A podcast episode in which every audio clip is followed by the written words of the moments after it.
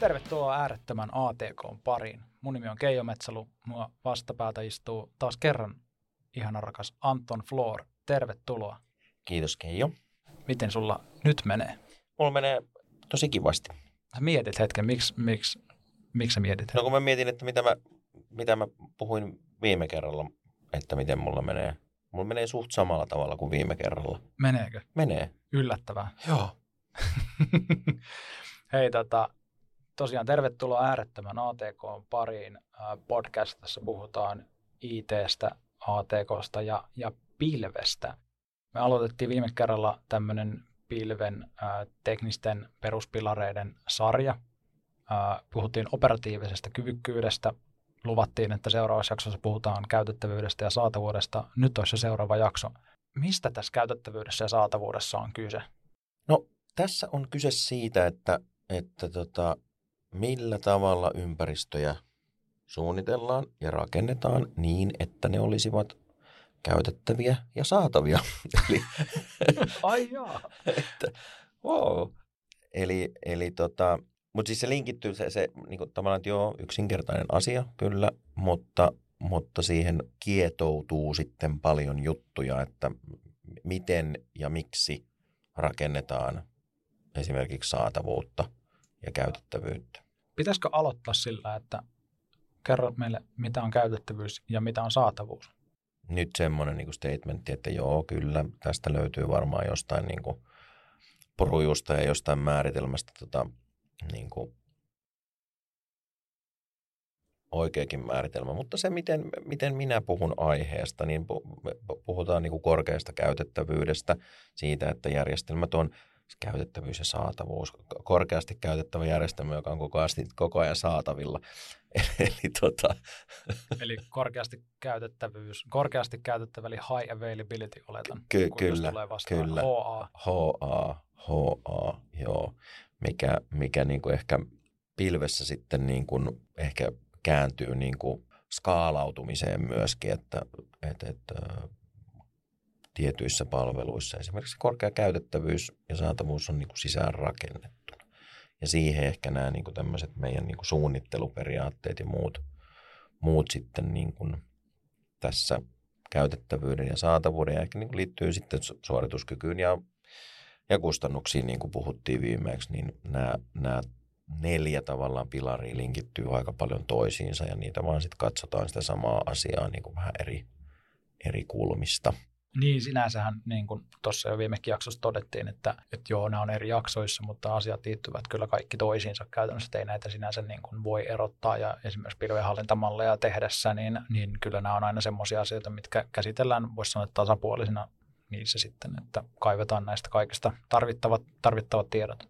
Joo, joo että jos miettii, niin me, meillä on käytettävyyden ja saatavuuden osalta suunnitteluperiaatteita on vain kaksi. Ja, ja tota, Yksi niistä on, että, että pilveen rakennettavat järjestelmät tai sinne siirrettävät järjestelmät tulisi luokitella kriittisyystason mukaan. Ja se, mihin tämmöisellä linjauksella tähdätään, on näitä järjestelmiä luokiteltu ennenkin, mutta, mutta sillä tähdätään siihen, että se luokittelu sitten, se kriittisyystaso ohjaa sitä pilvitekemistä sitten niin kuin oikeaan suuntaan. Jos mulla on kriittinen järjestelmä, niin mun ei välttämättä ole tarvetta tehdä siitä hirveän varmaa korkean käytettävyyden järjestelmää, kun yleensä sit ehkä niin kuin perinteiseen maailmaan niin ristiriidassa se, että korkea käytettävyys aina tarkoittaa niin kuin lisähintaa. Pilvessä se ei itse asiassa välttämättä aina ole se. Et, et joskus, joskus useinkin niin, niin sä saat sen korkean käytettävyyden ja, ja saatavuuden vähän niin kuin ilmaiseksi, jos sä hyödynnät, hyödynnät tota pilven natiiveja palveluita. Me otetaan yksi, yksi askel itse asiassa taaksepäin, kun sanoit, että perinteisessä maailmassa korkea käytettävyys tarkoittaa lisää hintaa, niin käytännössä tarkoittaa varmaan sitä, että lyödään lisää rautaa eri paikkoihin. Niin, sitähän se tarkoittaa, että sitten kun pitää tehdä klusteri, se on se saatavuuden ilmentymä, on klusteri tuolla niin kuin konesalimaailmassa, että se, niin kuin, sillä se tehdään. Joko se on niin kuin VMware-alusta, joka on Modena Nodilla ja ja sitten sulla on niitä virtuaalikoneita siellä päällä, jotka muodostaa sitten jonkun järjestelmän, joka on ehkä klusteroitu. Vaikka nyt Always on SQL-kanta, niin pyörii sitten parin, parin VMware-noodin päällä, päällä ja näin. Ja sehän maksaa automaattisesti lisää rahaa. Toisaalta voiko sanoa, että, että se on ehkä ollut myös helppo laskea, koska tiedetään aina, että okei, että meidän, me, niin kuin, jos me halutaan tämä systeemi tehdä näin, niin tarkoittaa sitä, että meidän pitää ostaa näin monta triipaaria lisää ja kaikkea muuta hauskaa ja VMware-lisenssit sitä ja, ja Microsoft-lisenssit tuota ja, ja, se on sitten helppo lyödä Exceliä ja nähdä, että mitä se maksaa, mutta onko poikkeako se tota, pilvimaailmassa sitten tästä?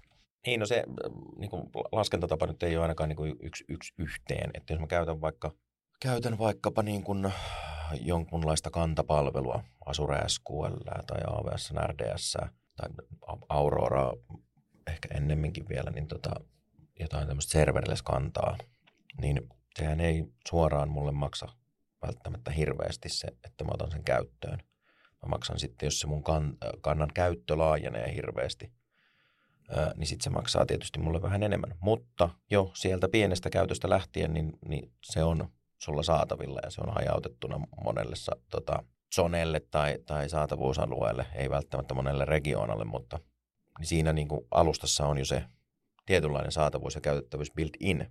Se ei vielä takaa, että sun niin kuin koko järjestelmä olisi nyt sitten rakennettu design for failure, mutta et tosi helposti pystytään niin kuin rakentamaan sellaisia järjestelmiä, mitkä olisi mahdollisimman niin kuin pommin varmoja – sitten kun ne halutaan sellaisiksi tehdä, niin se ei välttämättä ole niin kuin suoraan rinnat, rinnastettavissa korkeisiin kustannuksiin. Mites mainitsit serverlessin? On myös semmoinen versio, missä on serveri. Eli jos mietitään semmoista, että jos sä rakennat, tai niin kuin käytettävyyden ja saatavuuden, saatavuuden näkökulmasta, että sä lähdet rakentaa ympäristöä, joka rakennetaan ehkä niin kuin, ö, virtuaalikone mallisesti, että sulla on virtuaalikoneita ja sitten sulla on tieto, kantoja virtuaalikoneilla ja, ja sitten storagea erikseen ja niin edelleen. Ja mä puhun pilvessä. Ja sitten sä rakennat serverless-ympäristön. Niin poikkeeksi näissä, niin, eli serverless-ympäristönä sitten taas puolesta, että sulla ei ole niitä virtuaalikoneita, vaan sieltä otetaan sitä kapasiteettia ja suorituskykyä ja, tai laskentaa ja laskentaa sen mukaan, mitä tarvitaan ja tietokannat on palveluina ja, ja kaikki muukin on otettu niin kuin pilven natiivipalvelu, niin poikkeeksi näissä niin kuin pilvessä saatavuus ja käytettävyys toisistaan?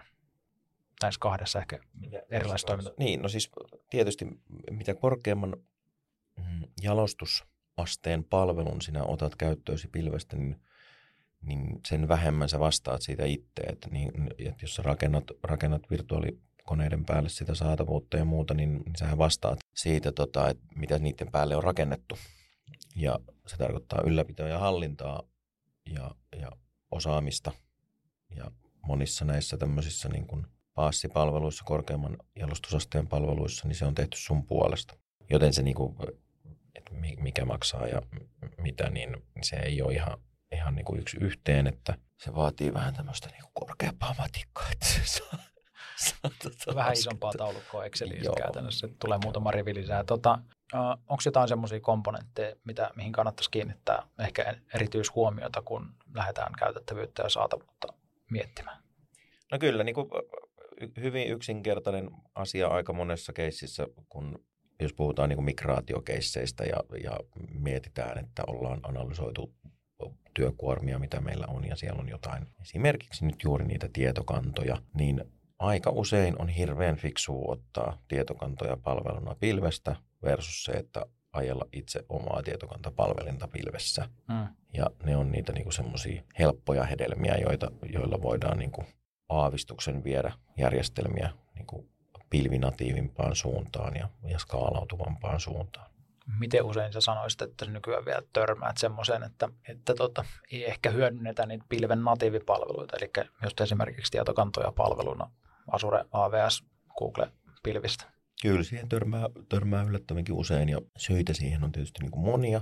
Esimerkiksi nyt niin kuin MSSQL-tapauksessa, niin sulla saattaa olla joku sovellus, mikä sitten niin kuin nojaa johonkin reporting serviceen tai johonkin tämmöiseen, mikä ei ole sitten taas saatavilla noissa, noissa niin kuin palvelu, palveluna saatavissa kannoissa, tai siellä käytetään jotain sellaista ominaisuutta, mitä ei manage tämmöisissä SQLissa, niin ei aina kaikki ominaisuudet toimi. Niin yleensä tietysti helpointa on, että silloin minä otan vaan täältä nyt niin kuin palvelimen ja asennan sinne sen SQL, teen asiat aina niin kuin olen ennenkin tehnyt, mutta monessa keississä sitten kun niitä aletaan perkamaan kunnolla, niin, niin ehkä voidaankin löytää niin kuin ratkaisu siihen, että me tehdään asioita oikeasti uudella tavalla. Mutta se vaatii rohkeutta, että heivataan joku vanha järjestelmä kokonaan pois ja mietitään, että mitä toiminnetta tämä meille, meille niin kuin toteutti ja miten voimme korvata sen toiminteen nyt sitten pilvessä. Joo, kyllähän se niin kuin, jos sulla on joku taloushallinnan Uber-ennustustyökalu rakennettu niin, että se tarvii sen SQL, jos nyt vaikka puhutaan MS SQLista sitten, että sulla on joku Power BI-systeemi rakennettu sen varaan, että, että pitäisi tehdä ehkä asioita toisella tavalla, niin se voi olla aika vaikea lähteä sitä sitten purkamaan, jos sen varaan on isomminkin bisnestä rakennettu, että tästä, sieltä katsotaan sitten lukuja ja muuta, niin, niin, niin tota, sen uudistaminen ei ole ehkä välttämättä niin helppo. Ei ole helppoa, ei ole helppoa, mutta sen takia on ihmisiä, jotka voi auttaa siinä. tota, Design for Failure tuli mainittua tuossa hmm. aikaisemmin. Mä ajattelin, että voisin nyt siitä kysäistä, että mistä, mennäänkö me vähän tietoturvaa? Ei, itse asiassa ei mennä. Siellä oli, tota, mikä Ei me mennä siinä, siis tuossa nyt niin kuin tarko, tarkoitetaan sitä, sitä, että jos meillä on niin kuin kriittinen ympäristö, tai tavallaan niin kuin lähtökohta ympäristön rakentamiselle pilvessä voi olla se, että, että tehdään se sillä tavalla, että me emme luota tavallaan yhteenkään olemassa olevaan komponenttiin. Että se hajotetaan niin, kuin niin pieniin osiin, että se toimii siellä vaikka jotain yksittäisiä asioita hajoiskin. Oli se sitten niin kahden nuksia, kontteja, kantaa palveluna kuorman tasausta ja skaalausta ja mitä, mitä tahansa, niin, niin tota, semmoisia asioita siinä niin kuin haetaan. Musta tuntuu, että tuossa päästään nyt, puhuttiin operatiivisuus, operatiivinen kyvykkyys, jaksossa puhuttiin landing zoneista paljon ja puhuttiin infrasta koodina paljon. Hmm. Niin kyllähän tuossa nyt on paljon myöskin tässä design for failure periaatteessa, että kun asioita rakennetaan niin, että ne oletetaan, että ne hajoavat, niin sitten kun ne on rakennettu vakaan pohjan päälle, eli ne landing zoneit ja koodina, jolloin asiat ovat selkeästi hallinnassa ja, ja nähdään, mitä siellä on ja asiat saadaan automatisoitua järkevästi ja versiohallinnat jne. käyttöön ja, ja testingit ja kaikki mahdolliset muut, että, että sulla on erilliset ympäristöt testille ja tuotannolle ja, ja niin edelleen, niin tota, kyllähän sä, kun siinä jo valmistaudut vahvasti siihen, että, että sä pystyt esimerkiksi jotain disaster recovery-harjoituksia tekemään järkevästi, kun sulla on tämä pohja luotu mm, kyllä. kunnolla. Sitten puhuttiin aikaisemmin myöskin järjestelmien luokittelusta. Poikkeeksi pilvessä järjestelmien luokitus, luokittelu oikeastaan millään tavalla siitä, miten sitä on, niitä on aikaisemmin luokiteltu?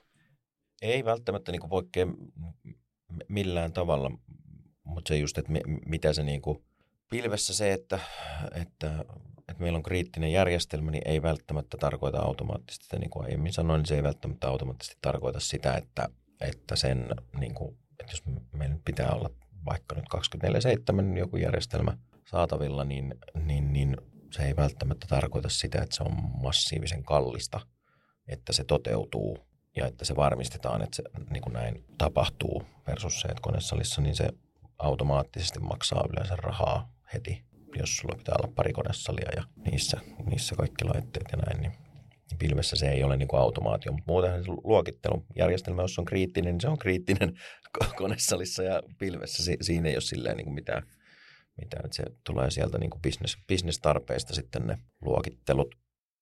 Ehkä jos miettii, sit mainitsit business-tarpeet, niin jos nyt satut olemaan liiketoimintaa edustava ihminen ja tätä kuuntelet, niin ää, millaisia asioita voisi ehkä miettiä? Mulle tulee ekana mieleen, että tavallaan mikä voi helpottaa käytettävyys- ja saatavuuspohdintaa, niin, niin ekana tulee mieleen, että, että voi miettiä, että kuinka paljon se maksaa, jos data katoo tai korruptoituu. Se on varmaan yksi. Ää, sitten vaikka, että kuinka paljon joku tuotantokatkos maksaa, kuinka paljon tieto, tietovuorot maksaa. Joo, nämä on, nämä on niitä asioita, mitä, mitä pitää pohtia ja nämä on myös niitä asioita, mitkä pilvessä on huomattavasti helpommin toteutettavissa. Aiemmin on ollut tosi, tosi niin kuin hankala ehkä liiketoiminnan kannalta miettiä, että, tai että ymmärryttää liiketoimintaa, joka sanoo, että me tarvitaan järjestelmä, jonka pitää olla 24700 pinnaa pystyssä koko ajan – ja sitten kun sille on annettu hintalappu, niin sitten niistä vaatimuksista on lähetty ehkä joustamaan. Se on Tai, tai ei ole joustettu, mutta rakennettu silti järjestelmä, joka ei millään tavalla pysty niin kuin toteuttamaan noita. Ää, niin pilvessä tämmöisten vaatimusten toteuttaminen on ehkä helpompaa ja se on, niin kuin, niin kuin sanotaan, niin liiketoiminnan skaalautumisen kannalta, niin pilvi on kiva alusta, kun se, se tota, mahdollistaa myös niin kuin hyvinkin liiketoimintakriittisten järjestelmien rakentamisen edullisemmin.